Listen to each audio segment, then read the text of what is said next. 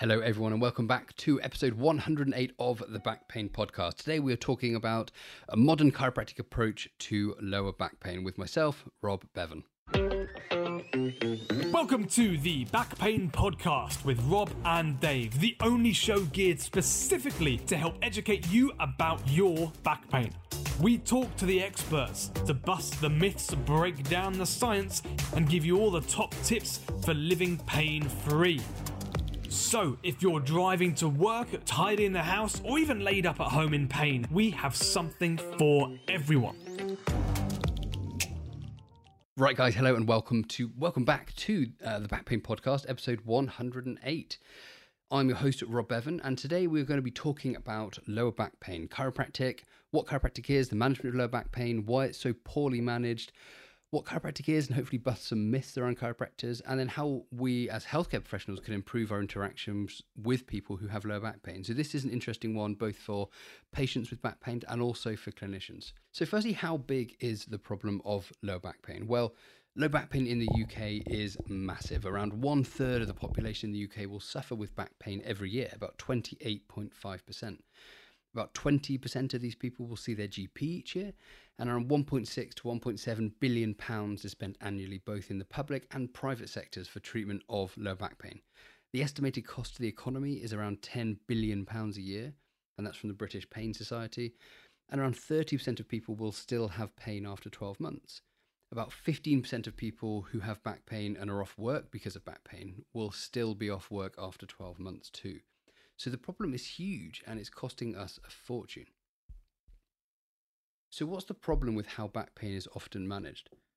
Well, there's a huge over reliance on scanning and what we call structural pathology, which is often the fault of the society that we live in, with people wanting to seek the cause of their pain and with very little time, through no fault of their own. Often clinicians don't try to imply any malice, but just don't have the time to explain findings in greater detail. There's an example of this, which I know I've used before on the podcast, where I had an elderly lady who stepped off a curb um, and had a first episode of back pain. And she was, um, her bone density was quite poor. She was osteoporotic. And obviously, you know, this can be a cause of what we call a compression fracture or a type of fracture in the spine. And she saw her GP, who referred her for an x ray for obvious reasons. And she rang back a week later for the results and spoke to a different GP who says, Your x ray shows you have some advanced arthritis. Go and see a physio. Now, I saw her a few days later. She ended up coming to my clinic and I asked her what the issue was. And she says, Well, I stepped off a curb and it gave me arthritis. Now, this obviously isn't the patient's fault. Her GP was obviously only reading the results of an x ray in front of her, but it shows how an emphasis on structural pathology and language can cause some misinterpretation. Now, here's another extreme but unfortunately common example which was posted in our podcast Back Pain Support Group. So, hi guys, I need some advice. I saw a back doctor this week who said that my spine was one of the worst he'd ever seen. I explained that I wanted to start a family, and he explained that currently, if I was to have children with the strain of carrying them around and labour, I would likely end up in a wheelchair within the next 10 years, or sooner than expected. He said physio and surgery were a waste of time and discharged me. I'm sat in the car crying now. I can't afford to have children, but I know I want to in the future. What do I do now? Now, I'm sure word for word this isn't what the doc said, and I'm not assigning blame here, but what I'm trying to do is get across at how simply words and phrases can be misinterpreted or misunderstood. And given the size of this problem and the amount of poor information out there, how we explain back pain is so, so important. And it's one of the reasons why we started this podcast. We need to move away from blaming pain on structural pathology, making the patients feel like they're to blame for their pain or they deserve their pain. This does nothing to aid in recovery for back pain. Now, with regards to that story, we reached out to this um, this lady, and we did give her some some support and some guidance, and had a couple of Zoom consultations um, and just helped her understand her pain and what was going on. And she gave us permission to talk about this on the podcast as well. So there was a, a happy ending in the end, and she's doing significantly better. So, what is a chiropractic approach to low back pain? Now, I feel this title of you today, which might be a bit clickbaity, is a little bit confusing because what I hopefully you'll learn from the, from me talking today is that my approach to low back pain and all healthcare professional approaches to low back pain should be largely similar, no matter what the profession. And I know that we've spoken about this before on the podcast, is that you know there should be high points when it comes to managing lower back pain. So, what is chiropractic? Well, the purpose of this talk is to help define chiropractic as a profession, not a treatment type. And I emphasize the term profession because it is necessary to remind ourselves what this means. A profession is not defined by a set of ideas and values. Professions might have ideas and values, but these aren't what distinguish or differentiate them as professions. There is no special chiropractic treatment in the same way there is no special physiotherapy or GP treatment. I feel the way a chiropractor should approach lower back pain should be the same as everyone else listening to this podcast if you're a healthcare professional. There may be slight differences in individual approaches, but these shouldn't define an entire profession. The overarching traits should be the same. Now, yes, chiropractic did pin all of its colours on manual therapy and specifically manipulation or back cracking, and this has led to some historical and internal perceptions that manipulation is chiropractic, but the tide is turning. We know there isn't good evidence for the specificity of manual therapy, and that specificity isn't also related to better outcomes. And we've placed larger emphasis on the impact of psychosocial factors in recovery. We as MSK professionals need common values and explanatory frameworks and a unifying theory, and we shouldn't be defined by our techniques. So, what should quality care for lower back pain look like? So, if we put individual differences aside, as I said before, no matter the profession, we should be hitting the same high points when it comes to managing lower back pain. So, what are these? What does quality care look like for lower back pain? Well, for acute lower back pain, patients should be managed at the first stage with pain education and activity advice, and then managed with a package of care focusing on cognitive interventions, manual therapy, and exercises around fear reduction. If they're deemed at a higher risk of failing to improve using a tool such as the Start Back, then these barriers to recovery should be addressed pretty early on. For more chronic or long standing lower back pain, an early package of exercise therapy, pain education, advice around remaining active should be utilised. And at a second stage of manual therapy and pharmacological interventions and possibly surgical management can be utilised if necessary. So, what what is a really good assessment for lower back pain? Now, healthcare professionals should be fully aware of what a good assessment is for lower back pain, but it obviously should include an excellent history. We should be assessing yellow flag, yellow flags, patients' thoughts, fears, beliefs, expectations around their prognoses and treatment. We should be assessing for and rule out red flags to make sure nothing serious is going on. And we should safety net our patients. Yes, we are aware of safety netting for things like cauda equina, but also for other red flags and what to do if things change. But what do patients want when they see us for low back pain? And if we look at the evidence, it was really nicely summed up in a Twitter thread by Ben Cormack. Six things that patients often want are an explanation for the pain that they're feeling. They want to feel their concerns have been listened to. They want a good connection with their healthcare practitioner. They want to know there's nothing seriously wrong. They want to know how long it's likely to take to get better or their prognosis. And they want a choice in how they receive treatment and what type of treatment they have. So, what I'd like to do is break these down a little bit further and go into detail about how each one of these can be developed or improved upon in any interaction we have with a patient. So, how do we explain back pain? Given the size of the problem of lower back pain, we need to think about how we explain it. Explaining pain to patients is challenging.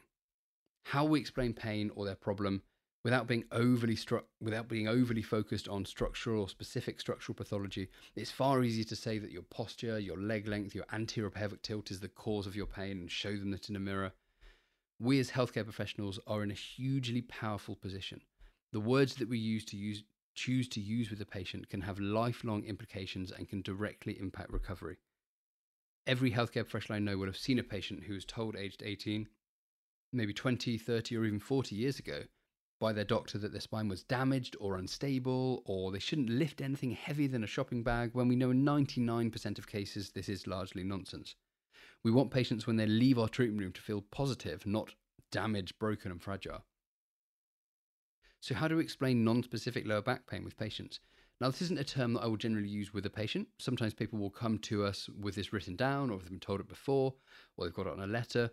But I'll usually say something along the lines of, Nothing you've told me or that I found in any of my tests gives me any cause for concern. Your back is perfectly strong and stable, and whilst we can't pin the pain down to one specific joint or muscle, we know it's likely a combination of a few of them. It's very normal for your back to get sore or sensitive or even really bloody painful after a period of X, and we can relate it back to their history. There are also many other factors that can also attribute to why you're experiencing pain right now, from sleep, worry, habits, etc., etc.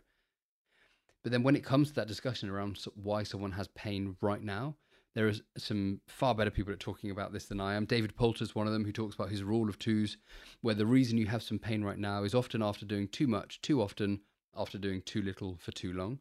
And Greg Lehman uses his cup analogy, which again I, I use a lot.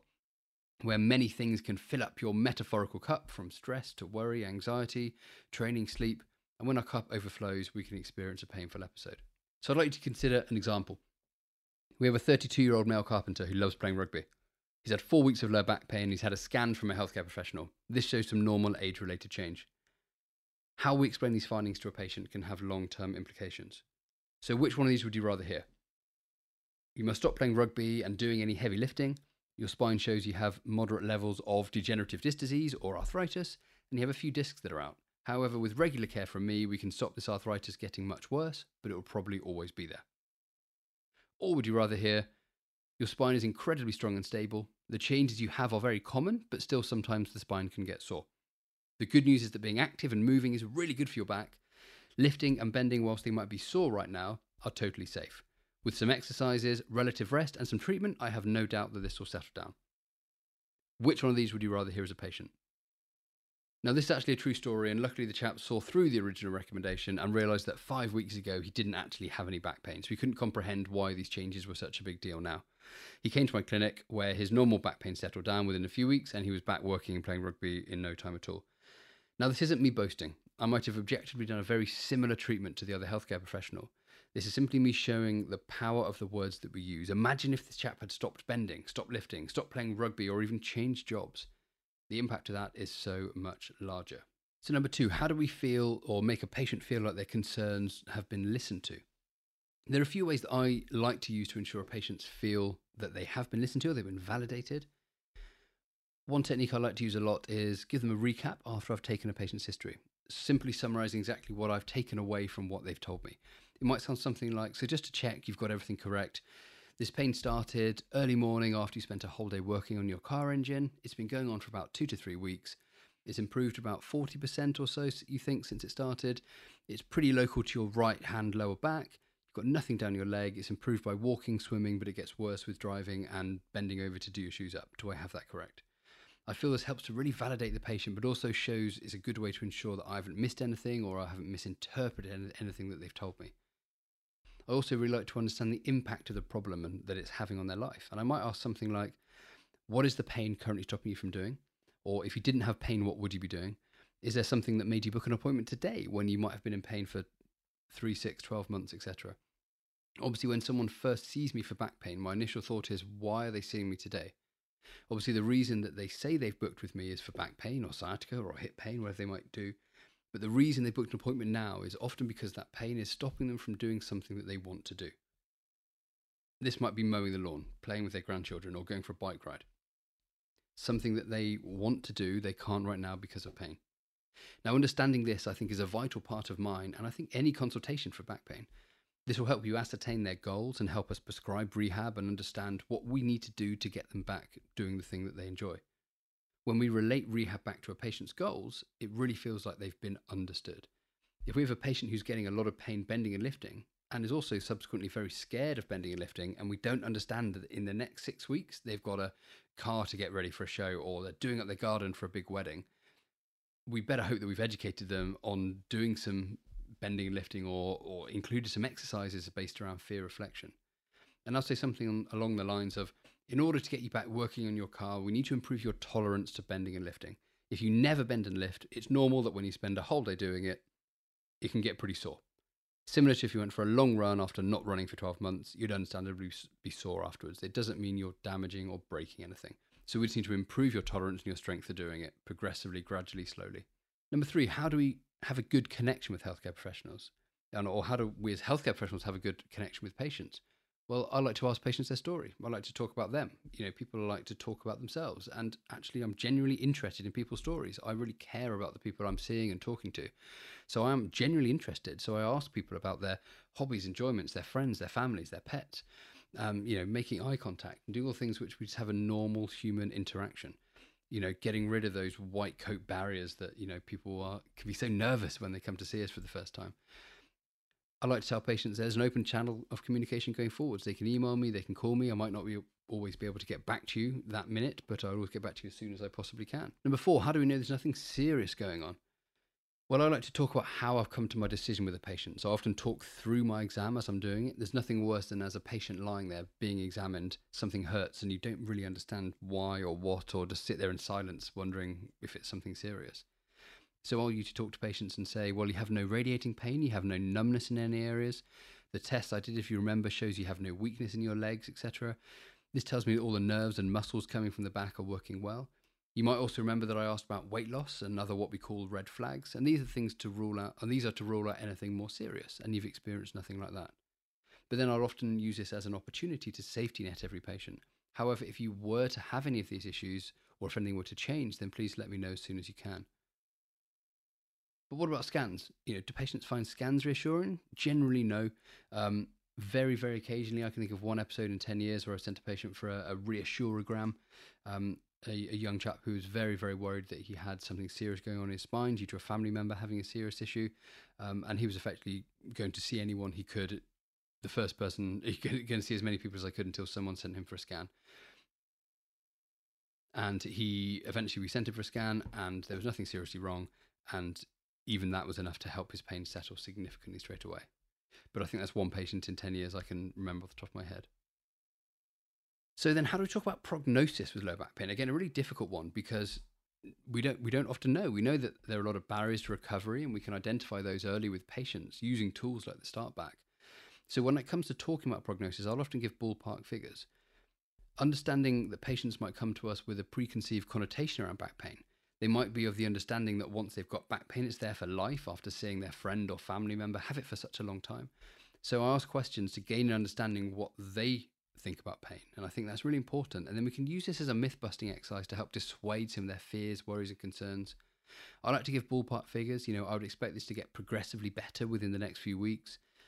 I'd also explain that recovery is non linear, there might be ups and downs, and that a better way of looking at recovery is week to week or month to month rather than a day to day. If we expect to get better every single day, or be- progressively better every single day, and then we have a bad day, it can be quite challenging.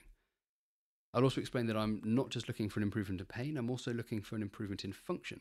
So, whilst the pain levels might be similar, you might find that you can do a lot more, or walk further, or go to the gym with the pain levels being the same or similar. And to me, that's also a step in the right direction. If we're only focused on pain, then sometimes it can set us up for some disappointment. So, then how do we give patients the choice? Patients want a choice in how they are managed and the options of what they have when it comes to treatment firstly, we need to understand their expectations with treatment. When they're coming to see someone like myself, when they're seeing another physiotherapist or healthcare, another healthcare professional, what do they expect to happen? Do they expect to have manual therapy? Do they expect to be given a sheet of exercises? Do they expect just to talk for half an hour? If we're doing the opposite of what they expect, we're immediately going to come up against a barrier. If they're expecting to be manipulated from head to foot, and then you sit there and talk to them for half an hour and don't understand that they want to be manipulated, and don't give them a chance to explain why that might not be appropriate or is appropriate, then we're going to come up against some barriers. Also, finding out what they enjoy doing. You know, if we're talking about doing some exercises with, with patients, as we should all be doing, what do they what type of exercise do they enjoy doing? Do they hate the idea of going to the gym? Because then if you're giving them some gym based exercises, they might really not like it. If they hate the idea of doing 15 minutes of yoga and we're giving them some static stretches, again, there might be some better options. We know the most important exercise is the one that they actually do. There's no one general exercise that's better than the other. There's something which they're going to enjoy and keep up with on a regular basis is the most important thing. If someone's got a really big fear around doing squats, maybe due to a historical belief that their squats are bad for your knees, and we get them doing squats on day one, it might not be the best decision. We can save it for a later date. And then talk about their treatment options. What happens if we do nothing? What happens if we do some hands on? What happens if we just talk through their pain? You know, and this all comes down to their prior beliefs. Have they had lots of specific treatment in the past, which they think is really going to help them? You know, if that's manual therapy, for example, we can use that chance and use that manual therapy as an opportunity to gain some rapport and then in time attempt to change their understanding of what we're actually doing. So that brings us nicely to the hands on versus hands off debate, which I know is, is rife amongst Twitter circles nowadays. My favorite quote when it comes to talking about manual therapy is the one from Jarod Hall, who says, when it comes to manual therapy, treatments don't likely lead to dependency. Narratives and rationales are much more likely the culprits. Don't be scared to put your hands on people. Be scared to make them think they are broken and need your hands to stay better. So that quote from Jarod Hall sums up how I think about manual therapy. Now, I'm not here to bash manual therapy. I'm not an anti manual therapy person. I sit somewhere pretty much in the middle of that debate. What I will say is what we know about, or what we initially thought about manual therapy was incorrect. We aren't realigning joints. We aren't putting bones back into place. We aren't releasing tissues or breaking up adhesions. And I remember using these phrases, you know, after I graduated with patients. We know with manual therapy the effects are likely short term and they're non corrective, i.e., they're not changing structure. Now, as I'm sure we've all heard on Twitter, some people do bash manual therapy, and I'm not here to do that. It can be quite demoralizing. I don't think it really helps to change people's beliefs. Um, I think if anything, it makes people more more stubborn when it comes to to doing to doing stuff. Um, you know, especially when people have spent so long doing it. But I think the problems with manual therapy are around how we explain it and how we explain it with patients. That's it. If we're explaining it correctly, it can be beneficial with some patients some of the time. So, how do we explain manual therapy? How do I do it? Well, I explain manual therapy as simply a tool that we can use to help reduce some of your pain. It's a bit like a mechanical painkiller. No one would expect a painkiller or a paracetamol to fix their back pain. The same goes for manual therapy. We aren't fixing people with our hands. I like to say that we're giving people a window of opportunity that might help to reduce some of their pain, allows them to go about some of their activities of daily living with maybe less pain or do some exercise. What I will also say is that these results and that anything that anyone does with their hands, if there is any benefit, these these effects are temporary, and the benefits from that you then have to back up with exercises in order to get the biggest results. But then, does this even matter? You know, some people might be sat here listening, thinking, why does it matter how I explain what I do? Does it even matter if the patient gets better? Well, we know that patients' thoughts, fears, and beliefs play a massive role in their pain. It's far more complicated than a joint out of place or their pelvic alignment. Now, I remember, as I said, graduating and telling people that their pelvic tilt and rounded shoulders was the cause of their back pain, and that through my specialist intervention, whatever that was, their pain would improve. But consider telling a patient that their spine is out and it's causing their leg length discrepancy. We've then corrected it via an adjustment. Do we think that that's reinforcing the message that our bodies are strong and stable? Or a mentality that we're fragile and we can easily slip in and out of place? We all here know that pelvises don't just go in and out of place. However, lazy language from clinicians who should know better can have effects that last way longer than just the expected recovery time. The next time our patient has an episode of pain during a tennis serve, do we want them thinking their back has slipped out of place? Or more likely that they've just overloaded their spine. It's just a bit sore right now and will largely get better. Which one is going to help them move, exercise, and return to work? So, what we need to be doing as healthcare professionals is gassing up our patients. We need to show them that they are resilient, robust, and strong, not broken and weak or fragile and reliant of our hands to fix them. So, to sum up today's episode, what I'd like to think, what I'd like you to think about, especially the healthcare professionals who are listening, is that you know, the language that we use has a massive impact on the patient in front of us. The future in MSK in MSK therapy, I really believe is really bright. We do so much good, and there are so many fantastic evidence-based practitioners out there. I think we need to shout a bit louder to get our good message out there and drown out some of the nonsense. But that's it for today's episode, episode 108. Thank you so much for listening. As a reminder, if you don't already, please head on over to our Instagram at the Back Pain Podcast or our Twitter at the Back Pain Pod and give us a follow. And if you are a patient who's suffering with back pain, pop on over to thebackpainpodcast.com and pop in your postcode into our provider map, and you will find someone local to you to help you with your back pain. Or if you're struggling to find someone, head on over or drop us an email and we can arrange a virtual consultation with myself or Dave to help talk through some of your issues. Or if you just want to chat about your back pain, a second opinion, or some advice on some imaging results, that's what we're here for. But that's it from me. I've been Rob Bevan, your host. Over and out, and I'll catch you on the next one.